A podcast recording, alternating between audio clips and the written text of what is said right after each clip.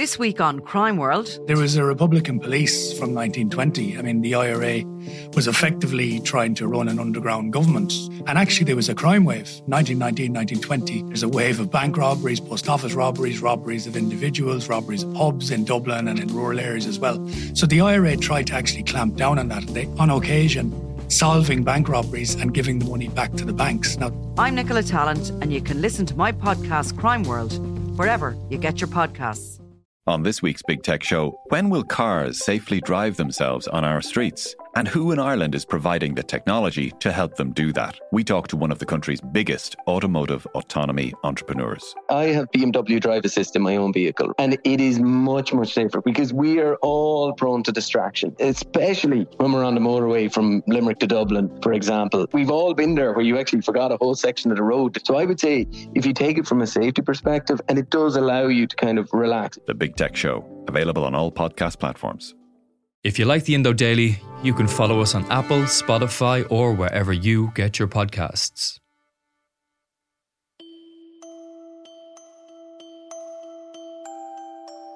The whole housing market is propped up on these bad loans. They will fail. Today on the Indo Daily, are we heading for another economic crash? Banks collapsing we're all waiting with bated breath as to how European markets will start the day off the back of the news that the Swiss central bank is standing by with help if needed. Property booming. The CSO confirming house prices rose by 14.1% in the year to June, a price index at its highest point since April of 2007. And regulators scrambling. These are uncharted waters, and we're in for a bumpy ride. With the banking, property, and economic meltdown of 2008 still fresh in the memory, most people are wondering if history is about to repeat itself. But is now a good time to buy a house, and could the problems of 2023 be equally devastating to ordinary people's lives? Children not going to college because their parents paid too much money in rent. It will affect multinationals considering moving into Ireland, and oh, will we create 400 jobs in Dublin? Where are all those people going to live?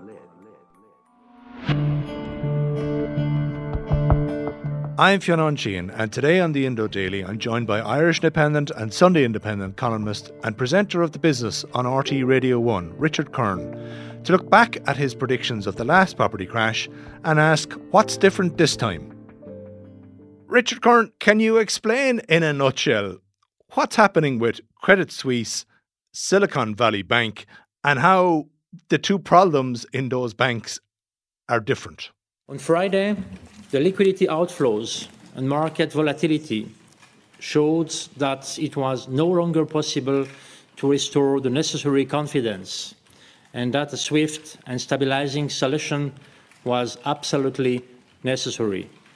This solution is the takeover of Credit Suisse by UBS. Yeah, in a way, they're, they are two different stories, but they're connected because they have brought about nervousness, whether it's in uh, among investors in the United States around Silicon Valley Bank and other banks, or whether it's in Europe because of Credit Suisse. Both were probably badly run banks. Silicon Valley wasn't a major scandal in terms of how it was run, but they made mistakes insofar as they they lent out huge amounts of money to uh, tech companies and those tech companies during the really good days uh, would have had tons of money to put on deposit with them. So they decided to put $90 billion of that deposit money in long term US Treasury bonds, which is normally a fairly safe thing to do.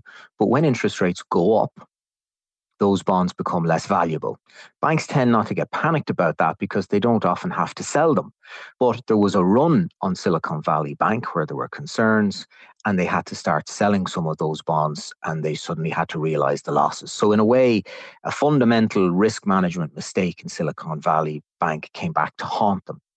The second one with Credit Suisse which is on a bigger scale, really, because you know it's it's a major international bank in Europe and globally, and it it was a badly run bank for years. Uh, management made mistakes. They got into all kinds of difficulty. They've been fined in several jurisdictions for all kinds of breaches of regulations. They then lost several billion dollars uh, through investments in a company called Greensill Capital that went bust. That sort of put a spotlight on them and, and, a lot of concern. They hired a new chairman to come in and fix the bank, and he had to resign very shortly afterwards because he breached COVID regulations. So everything they tried to touch seemed to go wrong. And what's happened now is because of the size of that bank, the Swiss authorities have said, look, it's too bank, it's too big. We can't allow this to fail. So we're going to lend it 50 billion. We're going to get UBS to buy it, and that way it won't actually go bust. We're all waiting with bated breath as to how European markets will start the day off the back of the news that the Swiss central bank is standing by with help if needed. Is it thought this will calm the nerves? But you would have to say that after the scale of some of the losses we've seen over the last three or four days, it doesn't come close to making up those. So there are clearly still some questions being asked. There is a problem, and the problem is the state authorities and the regulators and governments don't want to get back into these blank checks of bailing out banks. So what they've done with Credit Suisse is they've said there's a particular category of bondholders that are owed $17 billion. They're going to get nothing in this. And that has spooked the markets. So, are we saying that we've got two badly run banks for different reasons? They had underlying problems, but this is not symptomatic of the banking system as a whole. I think it's fair to say that the banks in Europe are probably generally a bit better uh, capitalized and in a better place than some of the smaller banks in America, kind of regional banks. I think we could see a few more of them get into trouble. But what unifies this and which is a cause of concern is the trigger has been rising interest rates. And as interest rates have gone up, it's been so long since we had relatively high interest rates that there's going to be pain in that transition. And that's kind of what we're seeing now. And that pain may well result in banks getting more nervous so they'll pull back on their lending. And if they pull back on their lending, that slows down the economy. Businesses that need credit find that they can't get credit and they're struggling to maybe repay credit because interest rates have gone up. So we haven't seen that yet, but that's that's the real danger as, as something that, that could really affect banks and the wider economy. So, if you are Christine Lagarde or indeed uh, Paschal Donohoe, uh, what exactly can you do uh, at at this point when you're basically trying to control rising in inflation, rising prices? But that's also causing a, a cost of living crisis. You're as a result, you're trying to push up interest rates to control that, but that is then putting the squeeze uh, on people on on the margins. What what are you supposed to do here? They're supposed to try and find the balance, and they made a they made a very bad mistake. First, firstly, by they didn't realize that the cost of living and inflation spike was going to last, and that it was it was um, it was going to endure. So they were too slow to put up interest rates to try and deal with it. And putting up uh, interest rates to try and deal with inflation is a bit like steering a car on a on a country road. When the car just starts to move in the direction of the ditch, if you make a tiny little correction with the steering wheel early on, which is how we drive, everything is fine. If you leave it a bit too late, you must turn the steering wheel more quickly, more aggressively, and more forcefully. And that's when problems happen. And that's exactly what happened with central banks and the European Central Bank. They were too slow to put up rates. So they've now had to put them up at speed and very aggressively. Similarly, we are are seeing a, a rebalancing in tech companies. Um, COVID 19 drew, drove everybody uh, online because they're working from home, studying from home, living entirely at home. Uh, we had this increased demand for the, the, the, services that tech companies were supplying. We're now seeing a recorrection there. Should we be concerned about that? Yeah, I think I think there's a very real threat. One of the reasons is the reasons why technology companies created so many jobs and uh, became you know so valuable and such a hot sector and have done so much to the Irish economy is that we are in the middle of a technology revolution. And the problems that technology can solve that's all still there. And the opportunity the business opportunity that that presents in the long term that's all still there. The problem was that too much money got poured into tech companies. Relatively young managers didn't know what to do with all the money and they just kept expanding, expanding, and expanding. And they weren't looking at building their profitability. Many of them weren't making a profit. The companies were overvalued. And now we're seeing the investors say, hang on a minute. Uh, we still think this company has a lot of potential, but I'm not going to put more money into it because I don't know when you guys are going to make a profit. So the, the people running those firms now, whether it's the giant metas that own Facebook or whether it's smaller, uh, higher growth companies, they're beginning to look at their costs now because their investors are saying, we're not going to just put blank checks and shovel loads of money in here. So that slows things down because it means they have to let people go. It means they have to stop or put on a hiring freeze. We've seen Meta, you know, get rid of over 20,000 employees and thousands of jobs that they were hoping to hire have been put on hold. So th- that that is a real problem and a real worry. I'd be more concerned that with the loss of Silicon Valley Bank now, and lots of Irish companies would have availed of uh, finance from that bank, that's gone from the market now. And investors are going to really, really question how much money they put into young, small tech companies. And many with good ideas and good potential might not happen, you know, and, and that's a worry for us because we were doing so well in the sector. Can you take us back to 2007? Because people will obviously be slightly spooked to hear phrases like burning of bondholders, banking collapses, property booms that, that they're hearing at the moment. 2007, you were predicting that there was something awry with the Irish economic boom and that the, the, the Celtic Tiger uh, didn't have nine lives as such. Yeah, at the time, Fionnán, it was October 2006. I got involved in a television debate on prime time with an economist where I said that I was of the view that there was a real risk that house prices were going to crash. Uh, the economist took a counter view and said, no, no, we're going to have a soft landing. And it was on the back of that that uh, I made a, a, spent the next few months making a documentary.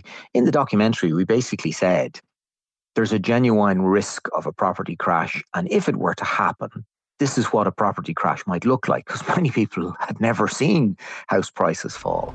By early 2009, the government had laid out a multi year program of fiscal adjustment. They were hoping that this was a temporary panic. It actually turned out the banks were in deep financial trouble because they'd made all these loans for real estate, and real estate prices went down by 60%.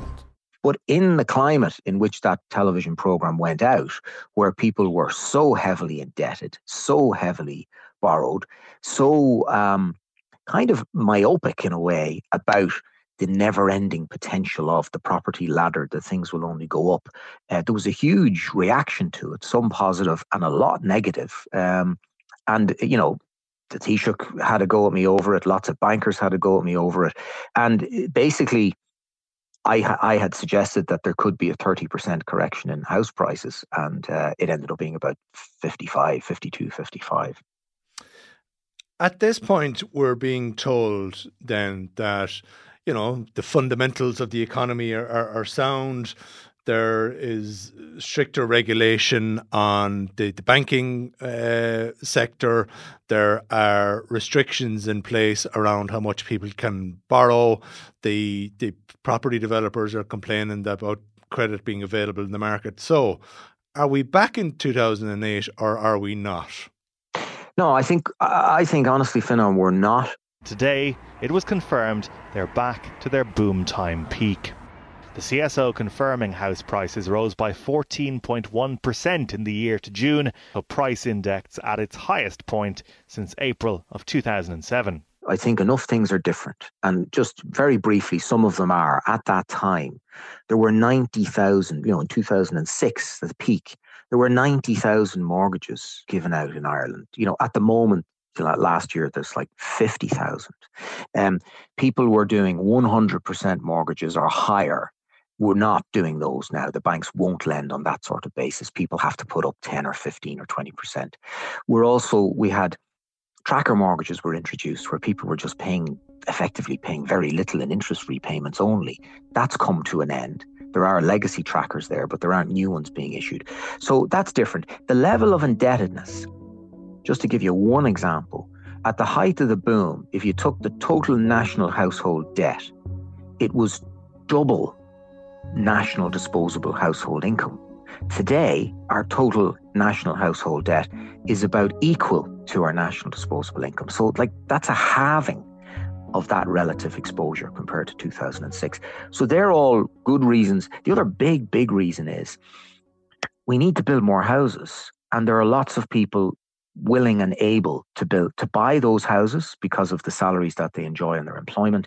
And the state you know, together with these international funds, have been buying 42% of new houses that get built. So they're going to keep on buying as long as the state has money and it needs more houses and access to them. They're going to keep on buying.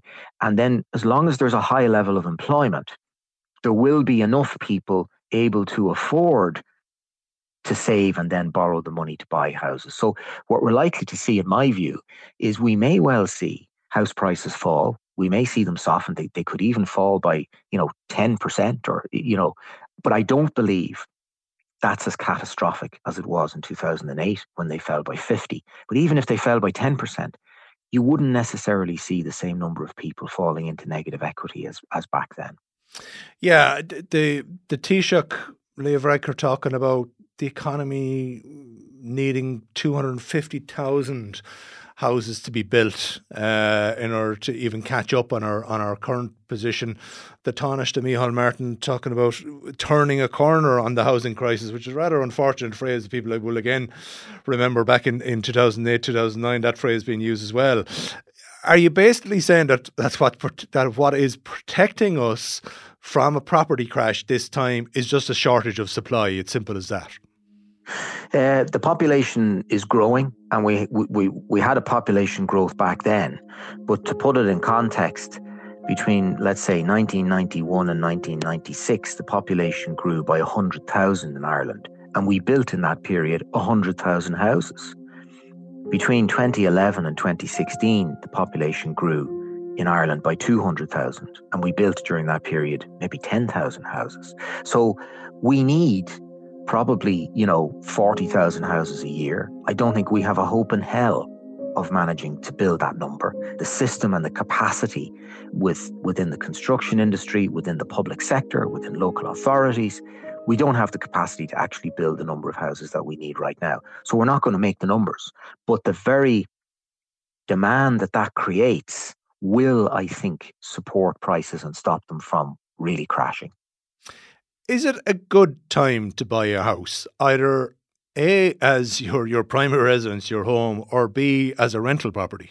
It's almost always a good time to buy a house as your primary residence and home because if you can afford to buy it, we've seen over the years that in Ireland generally, buying a house is better long term than renting a house for all kinds of reasons around rent and property rights and so forth. So being a homeowner is a better thing. If you can afford to buy the house today and you can afford the repayments, allowing for interest rates to go up by a bit more, then have a home, you know, but don't buy it with a view to saying this will get us on the so called property ladder and we'll flip it in two years and we'll buy a bigger house. That's a different way of looking at it. In terms of renting or becoming a landlord as an investment, house prices are very high at the moment, but rents are very high.